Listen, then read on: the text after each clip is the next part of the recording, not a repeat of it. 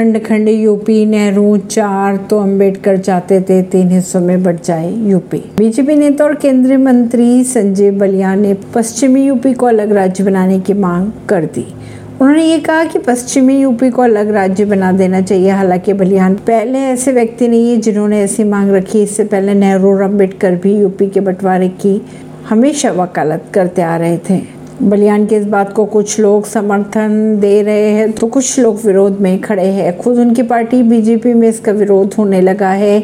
BJP नेता संगीत सोम का कहना है कि पश्चिम यूपी अलग राज्य बना तो ये मिनी पाकिस्तान बन सकता है। परवीनर सिंह नई दिल्ली से।